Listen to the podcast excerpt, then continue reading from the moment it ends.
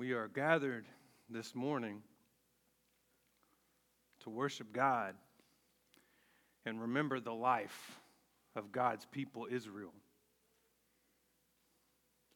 Israel was a nation of promise. After the Tower of Babel, God took a man named Abram and gave him a promise. God told this man that all nations would be blessed through his children. But later, Abraham's children were slaves in Egypt. And through Moses, God rescued his people Israel. God gave them his very own laws. And he gave his people another promise. He told Israel, if they obeyed these laws, they would be blessed. And if they disobeyed these laws, they would be cursed.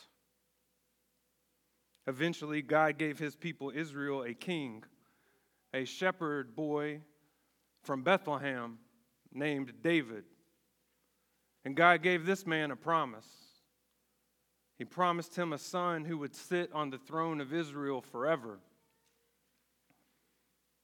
David's son, Solomon, was a good king, but he was not the one. Kings of Israel only got worse. It was so bad in the life of Israel that people went back to Egypt, the place of slavery, because they thought it would be better than the people of Israel. And today, friend, we are gathered here today because Babylon has destroyed Israel. And Israel is dead. And this is a funeral for God's people. Because the people of God are slaves again. And we must ask, what happened to the promise? In this book of tears, known as Lamentations, the prophet writes 5 funeral messages for the people of God. And he invites us to enter into their tears and their sorrows. And he invites us to ask the same questions and lament as we hope for a better day. With all that in mind, turn with me to the book of Lamentations. Lamentations chapter 1. If you want to use a Bible in the back of the pew in front of you, you can turn to page 641. Lamentations chapter 1, we are going to read the first funeral message for the people of God. And consider how this took place. Starting in verse 1, Lamentations chapter 1. Friends, this is the word of God. How lonely sits the city that was full of people. How like a widow she has become. She who was great among the nations. She who was a princess among the provinces has become a slave. She weeps bitterly in the night with tears on her cheeks. Among all her lovers, she has none to comfort her. All her friends have dealt treacherously with her. They have become her enemies.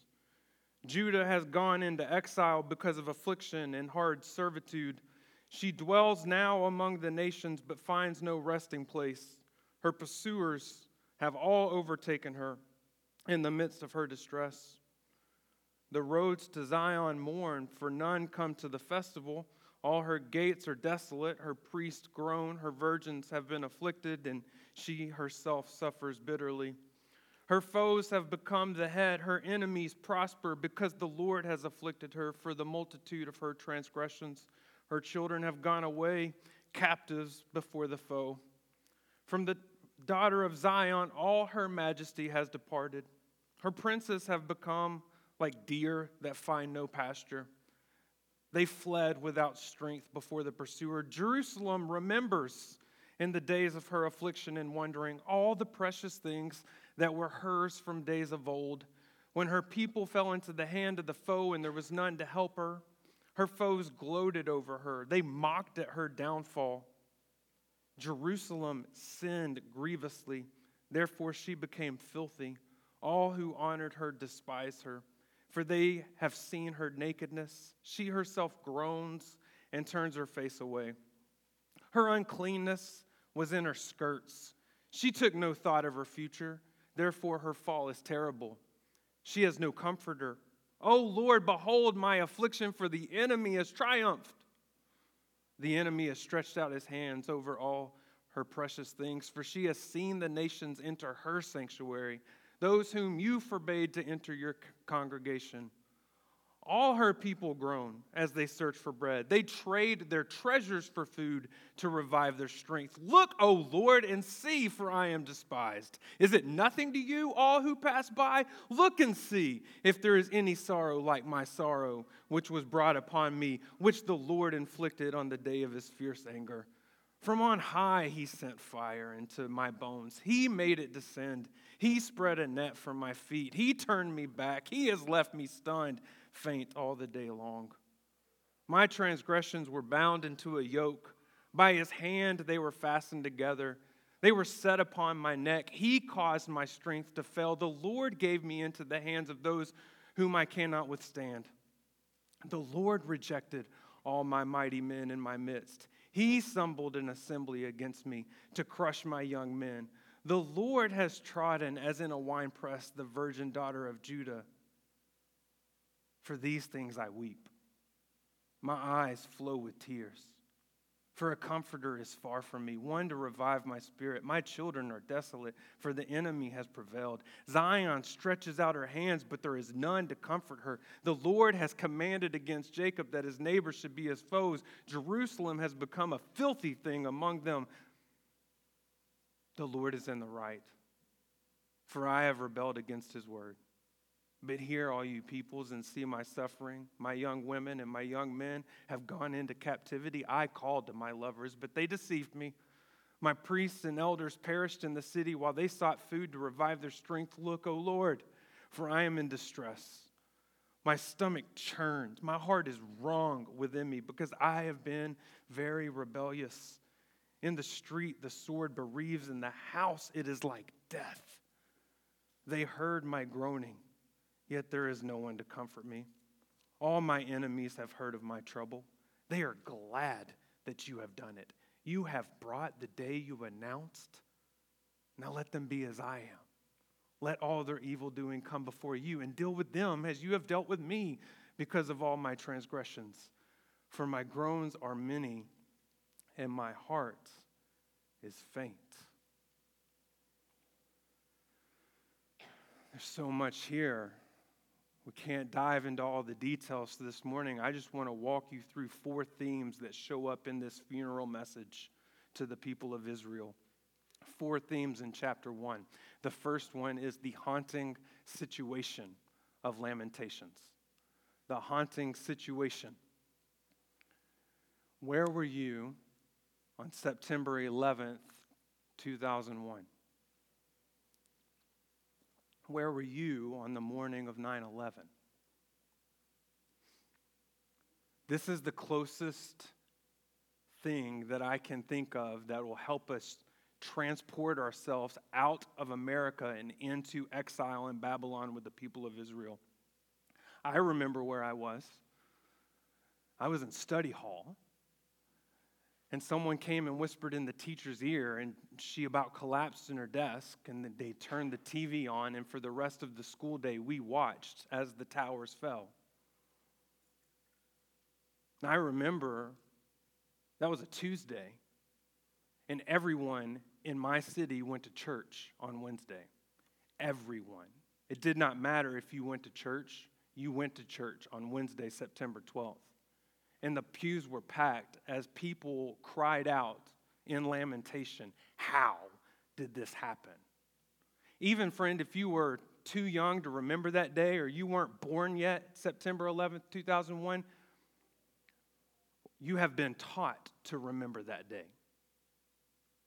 And every anniversary, we look back like the book of Lamentations and ask, how did this happen? What's taking place in the life of Israel isn't a personal tragedy. This isn't a personal lamentation. This is a national tragedy where the entire nation watches the news and asks the question, how did we get here? Verse 3 sums it all up. Judah has gone into exile because of affliction and hard servitude. The superpower Babylon has invaded Israel. They have killed as many people as they could, and they have enslaved the rest. They have taken all of the treasures and made it theirs. They have burned the place to the ground. Even the temple, the sanctuary, all of it is gone, and they leave the city of Jerusalem in rubble. Maybe you picked up on it as I read. Lamentations is not a history textbook. It's not asking if you know all the dates and the times of the invasion of Babylon. The book of Lamentations is a blues song, asking if you feel their pain.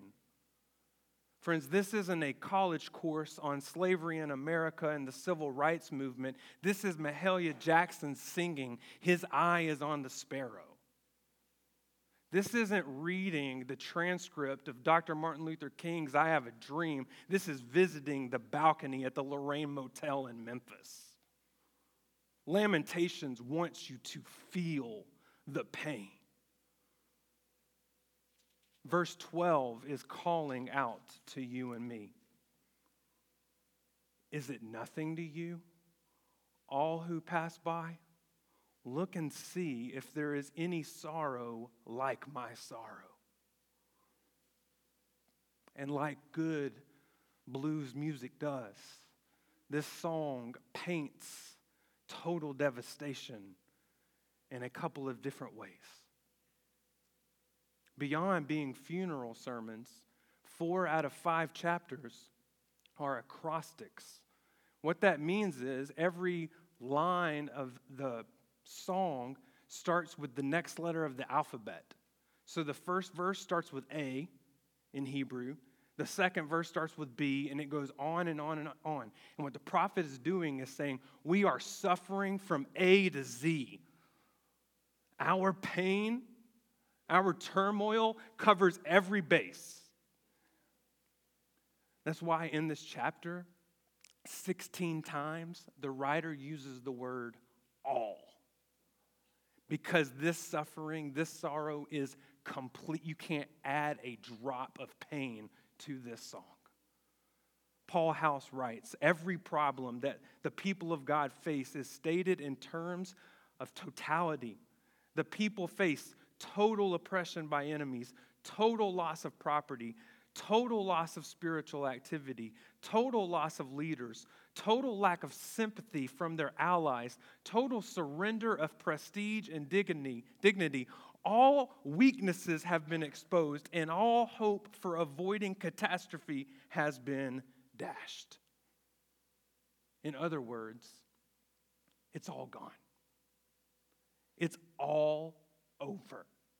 And all they can do now is cry. And the hardest part of it all is when they look at how things are right this minute, and then they think about how things used to be. Look at verse 7. Jerusalem remembers in the days of her affliction and wandering all the precious things that were hers from days of old. Someone once said that memory is a bitter herb, and maybe the only thing that's worse than their present pain is the memory of their past glory. Thinking about how things used to be. Friends, how many of us are there? Whether it's with our nation, whether it's with our communities, whether it's with our church, whether it's with our family. Half of the sorrow comes from us looking back and thinking, what happened? Well, what moves us from the haunting situation is the burning question. The burning question of Lamentations can be summed up with the first word of the first verse. How? an interesting note is in the original language, that's the title of the book. This book's not called Lamentations. This book is called How. It is a cry of baffled pain. It is a cry of confused protest. The people of God are waking up as slaves in a foreign country, remembering life back at home, and they cry out, how could this happen? How did it get to this point? How can we survive in Babylon? How will my children grow up in a pagan country? How can God just sit and let this go? Now, you may never know what it's like to wake up in Babylon like that, but I bet some of us know what it feels like to ask questions like that. I'm going to go out on a limb and guess that maybe some of us are even asking that right now when we go to bed at night. It's not much, but can I give you a small bit of good news? God is big enough to handle your how. You are allowed to cry. You are allowed some baffled pain. You can take all of it with full force to God, and He can take it. And we know this because God even allows these cries to be placed into the Bible to teach us what it's like to live by faith. If that baffled pain was a problem and you shouldn't go there, why would this book even exist? But it goes beyond this book. Listen to the Psalms. Psalm 6:3, my soul also is greatly troubled, but you, O Lord, how long? Psalm 13, verse 1. How long, O Lord, will you forget me forever? How long will you hide your face from me? Psalm 82, verse 2. How long will you judge unjustly and show partiality to the wicked? May I ask you a question? Have you ever prayed like that? Or do you just dress up your prayers to sound super spiritual? So lovely, so honoring. Or have you ever just busted out with something like that? On the floor in your tears, crying out to God, saying, how long are you going to be like this, God? When are you going to come through on your word?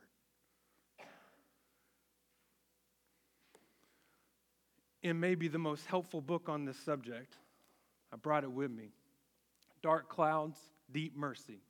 Go find this on Amazon. You can get it. Goes not only through Lamentations, but many other things in the Bible. The author, Mark Rogop, talks about his story when his wife and he lost one of their children and how they experienced the pain of how and how God brought them through that. Mark writes, lament is the honest cry of a hurting heart, wrestling between the gap of pain and promise. Friends, it's okay if you're stuck between pain and promise to let it out. It's okay to go to God and lament. And friends, in our culture, in our society, in our church life, we tell everyone that you got to have a smile on your face. Say, God is good all the time, and all the time God is good. And we forget it's okay to lament. It's okay to have a burning question. Friend, ask your burning question. But I'm here to tell you, and this book is here to tell you, to brace yourself because God might answer. The third theme we see in this chapter are the sobering answers that God provides. It is a two-sided coin. Stick with me through both of them, please. The first answer you will see in this chapter is that God did this to us. God did this to us. I'm going to scan through some verses. If you still have the text open, I'd invite you to follow me. Make sure I'm not making this up. But it starts in verse 5. Her foes have become the head. Her enemies prosper. Why? Because the Lord has afflicted her. Who? The Lord has afflicted her for the multitude of her transgressions. If you go to verse 12 in the middle there, towards the end, it tells you that the Lord inflicted this sorrow on the day of his fierce anger. In verse 13, he is the one who spread a net. He is the one who turned me back. He is the one who left me stunned. In verse 14, God is the one who caused my strength to fail. God gave me into their hands. Verse 15, it is the Lord who rejected our mighty men and summoned the assembly against me. In verse 17, the Lord has commanded against Jacob. And in verse 21, the writer admits, you, O Lord, have done it. So who did all these things? God did. Now, if this clashes with your view about God, I need you to hear me. It is important for you to be willing to line up your ideas with God's word. God is good all the time, but God is God all the time. And all the time, God is God. He is God on the good days. He is God on the bad days. He is God when you want to write a book of celebration, and he is God when you want to write a book of lamentation. He does not change. Isaiah 45, verse 7, God says, I form light and create darkness. I make well-being and create calamity. I am the Lord who does all these things. But that's only one side of the coin. The writer is equally willing to share with us, not only did God do this, but the second answer is, we did. We did this to ourselves. Go back to verse 5. Her foes have become the head. Her enemies prosper. Why? Because the Lord has afflicted her. Why? For the multitude of her transgressions. Look at verse 8. Jerusalem sinned grievously. Therefore she became filthy. In verse 19, Israel admits, I called to my lovers, but they deceived me. If you want to study the context of what happened here with Babylon, you can go look in 2 Kings. God specifically names King Manasseh as the guilty party. Let me just tell you what happened with King Manasseh, the leader of God's people, the leader of Israel. This man, this king, filled God's temple with pagan gods. He didn't think the temple of God was enough, so he went and collected other gods and brought them into the temple to worship them instead of the God of Israel. Then he worshiped stars and angels. And instead of prayer and going to God in lament, he used fortune tellers and necromancers to commune with the dead and figure out where he should go. And if that was not enough, the leader of the people of God took his son and threw him into a burning pit as a burning sacrifice to these false gods. And in 2 Kings 21, verse 9, the writer tells us that this king Manasseh led them astray to do more evil than the nations had done, whom the Lord destroyed. The writer says Israel was the most wicked nation that had ever existed. Now you come to us. Friends, I think this is why we like the book of Job and we never study Lamentations. You heard the story of Job.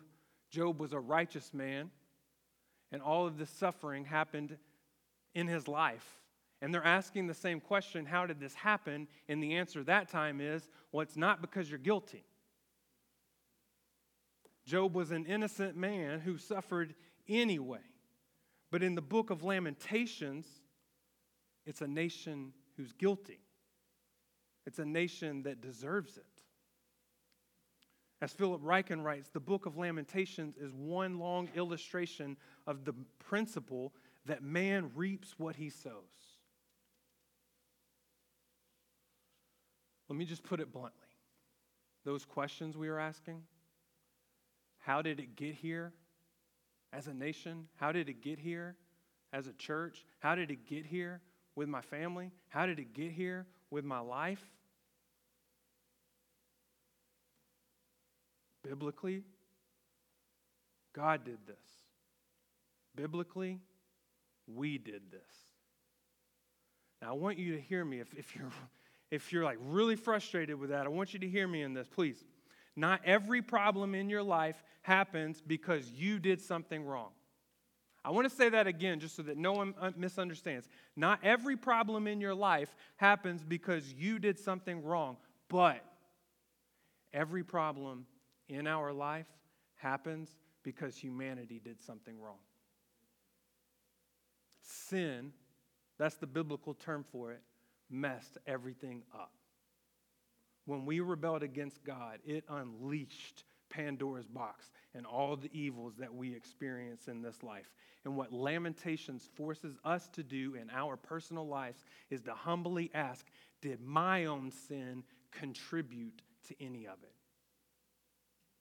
Friend, in your family, in the struggles that you're going through, in your workplace, in your community, in this church, we must ask ourselves, did I do anything to add to this toxic mix? Is there something for which that I am held accountable? Have you even considered that? Friend, hear me. I don't know the answer for you in your situation. It could be that you're Job and that someone has wrongfully sinned against you. God's still in control. But friend, maybe what we need to do as a people is ask less, how did God let this happen? And ask more, how did we? How did we let it get this far? And even in the face of the truth, we can turn to God. The fourth theme I want to show you this morning, the last theme I want to show you this morning, is the daring prayer. In the midst of this haunting situation, this guilty nation dares to pray, dares to go to God, even though they don't deserve to. Verse 9, it starts, O Lord, behold my affliction. Verse 11, end of the verse, look, O Lord, and see, for I am despised. In verse 20, look, O Lord, for I am in distress. You recognize how audacious this is? Israel knows, they've admitted, that God sent them into Babylon because they sinned, because they're guilty, and yet they decide we're going to go to God and bring him our pain anyway because he's the one who can save. That's why Leslie Allen calls prayer the most important surprise. Now notice in this prayer, there's honest confession. Look at verse 18, most important verse of the chapter. The Lord is in the right, for I have rebelled against his word. The word confession has a lot of baggage today. You may think that confession means you need to go to a priest and share all of your sins so that you can earn a little bit of grace from God. That's not what confession actually means. The word confession literally means to agree with God. It's to say, verse 18, God, you're right. When you call my lies, lies, that's true. When you call my hate, hate, you're right. When you call the things I say and the things I do sin, you're not wrong about me, God. God has not been unfaithful to Israel. He didn't break his word. Even at the end of the exile, when God returns the people out of slavery in Babylon back to Israel, Nehemiah is able to say this in Nehemiah 9, verse 33. Yet, God, you have been righteous in all that has come upon us. He's confessing, you're right. I agree with you, God, for you have dealt faithfully and we have acted wickedly. There's honesty with God. There's also honest requests. They're daring requests. Consider the end of verse 21 to 22. The writer says, all my enemies have heard of my trouble. They are glad that you have done it. You have brought the day you announced. Now, let them be as I am. Let all their evildoing come before you and deal with them as you have dealt with me because of all my transgressions. Again, have you ever prayed like that? God, you've taken me out. You've humbled me in my sin. No, go look at them. Do that to them too. All this song is doing is asking God to be fair. Israel doesn't deserve it. Israel shouldn't expect to be heard, but she dares to ask for another day. She asked God to change her circumstances. Friend, have you taken this step? In the midst of your sorrow, have you dared to believe and pray? In the midst of our pain, it's easy to kind of pull up our bootstraps and think that I just got to man up and handle it. I've got to fix the situation. And forget the Lord who's in control of everything. The God who's given us so much.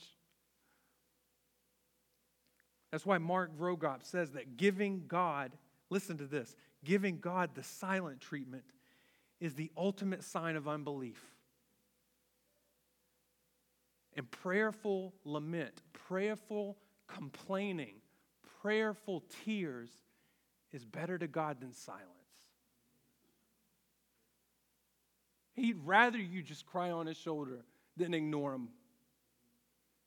He'd rather you let it all out than pretend he doesn't exist. Just start there. Now you'll notice Lamentations 1 ends unresolved. There's still 4 more chapters. The prophet doesn't offer easy answers. He doesn't throw a bumper sticker at the end of Lamentations 1 and say, it's going to be better. And you know what? That's real. Because a lot of people walked in this room today with real life. And even though we've heard from the Lord and we've sang to God, you're going to leave, and guess what? You still got real life to go to. And I could offer a lot of verses and tell you it's all going to be good and everything will work out. But you know what? It's okay if you leave like Lamentations chapter 1 ends. It's okay if you're not even sure that that's true. Look at how verse 22 ends chapter 1. After all that, the writer says, my groans are many, and my heart is faint. Friends, sometimes we come to church and we just want to leave with our heart full, and it's awesome when it happens. But friends, it's okay if you leave with your heart faint. Trust him enough to give him your own lamentation. Trust him enough to remind you of who he is and what he's done, even in the midst of your sorrow. But can I remind you? He sent his son, Jesus, into the world of lamentations. Jesus Christ left the glory of heaven to enter into this broken world. He became a man of sorrows. He was defined by lamentations and acquainted with grief. Even though, like Job, he was innocent. He never sinned. He never committed a single crime, and yet he was hung on the cross. And when he did you know he sang a lamentation? On the cross, he sang Psalm 22, my God, why have you forsaken me? Now, how could that happen? How could the king that came after David, how could the promise of Abraham be put on the cross, even though he was innocent, and crushed as if he were a sinner? Because God did that, and because we did.